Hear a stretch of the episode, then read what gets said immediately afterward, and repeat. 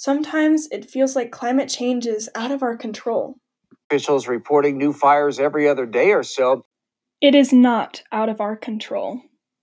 Nearly 200,000 people forced to flee their homes. It's on fire. The road's Okay, on fire. I am, getting, over. I am getting over. I'm getting over.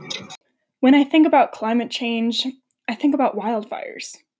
I imagine the earth burning until there is nothing left. It is easy to feel powerless against destructive forces of nature. Wildfires burn through Montana, my home state, every year. Unfortunately, they aren't the only climate change related disaster that turns up the heat in Montana. As temperatures become more extreme, the effects of climate change has stood out in our national parks. For example, Glacier National Park had over 100 glaciers when it was established in 1910. Now, only a couple dozen can be considered active glaciers.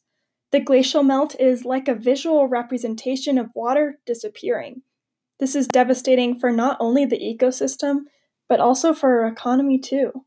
The effects of glacier recede is ever present in agriculture, Montana's leading economic sector. According to the United States Geological Survey, USGS, a quarter pounder hamburger takes 460 gallons of water to produce.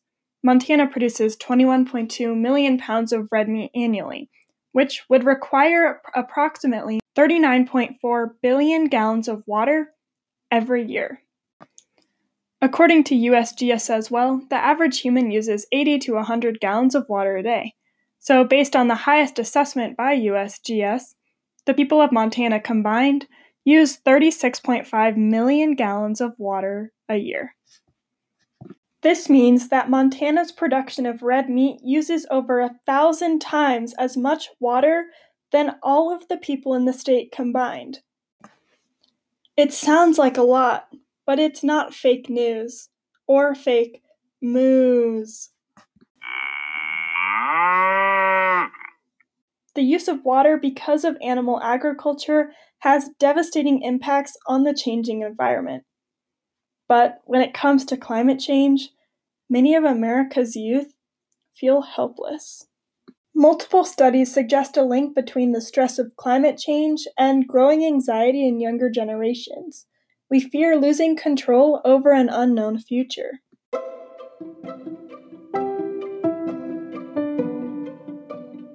There is a solution to the helplessness many of us feel in a world of problems change. Albert Bandura, a Canadian American psychologist, proposed his construct. If you want to create society wide change, first, you need a good theoretical model that will provide the principles and the guidance. Secondly, you need a creative um, implementation and transformational model. This is where you translate principle into really creative practice. And then you need a diffusion model, namely, how do you um, how do you diffuse what works well? The first step to create change is through a theoretical model. Bandura developed a theory of self efficacy, which essentially says that people have a hand in shaping their future. When we act with self efficacy, we believe that we can create change. The second part of Bandura's model is to put the principle into practice. Let's apply the notion of self efficacy to our food choices. Not only must we be aware of our food source, but also we can become actively involved in the process. One way of doing this is by getting your hands dirty, by raising a garden. Here in Montana, I can subsist off of my own garden.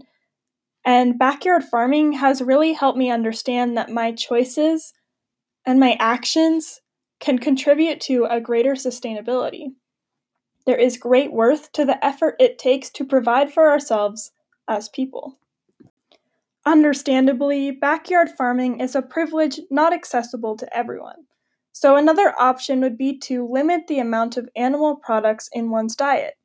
A 2007 Cornell study suggests that a person on a low fat vegetarian diet uses 0.44 of an acre per year to produce their food. On the opposite side of the spectrum, someone following a high fat, high meat diet would need 2.11 acres per year.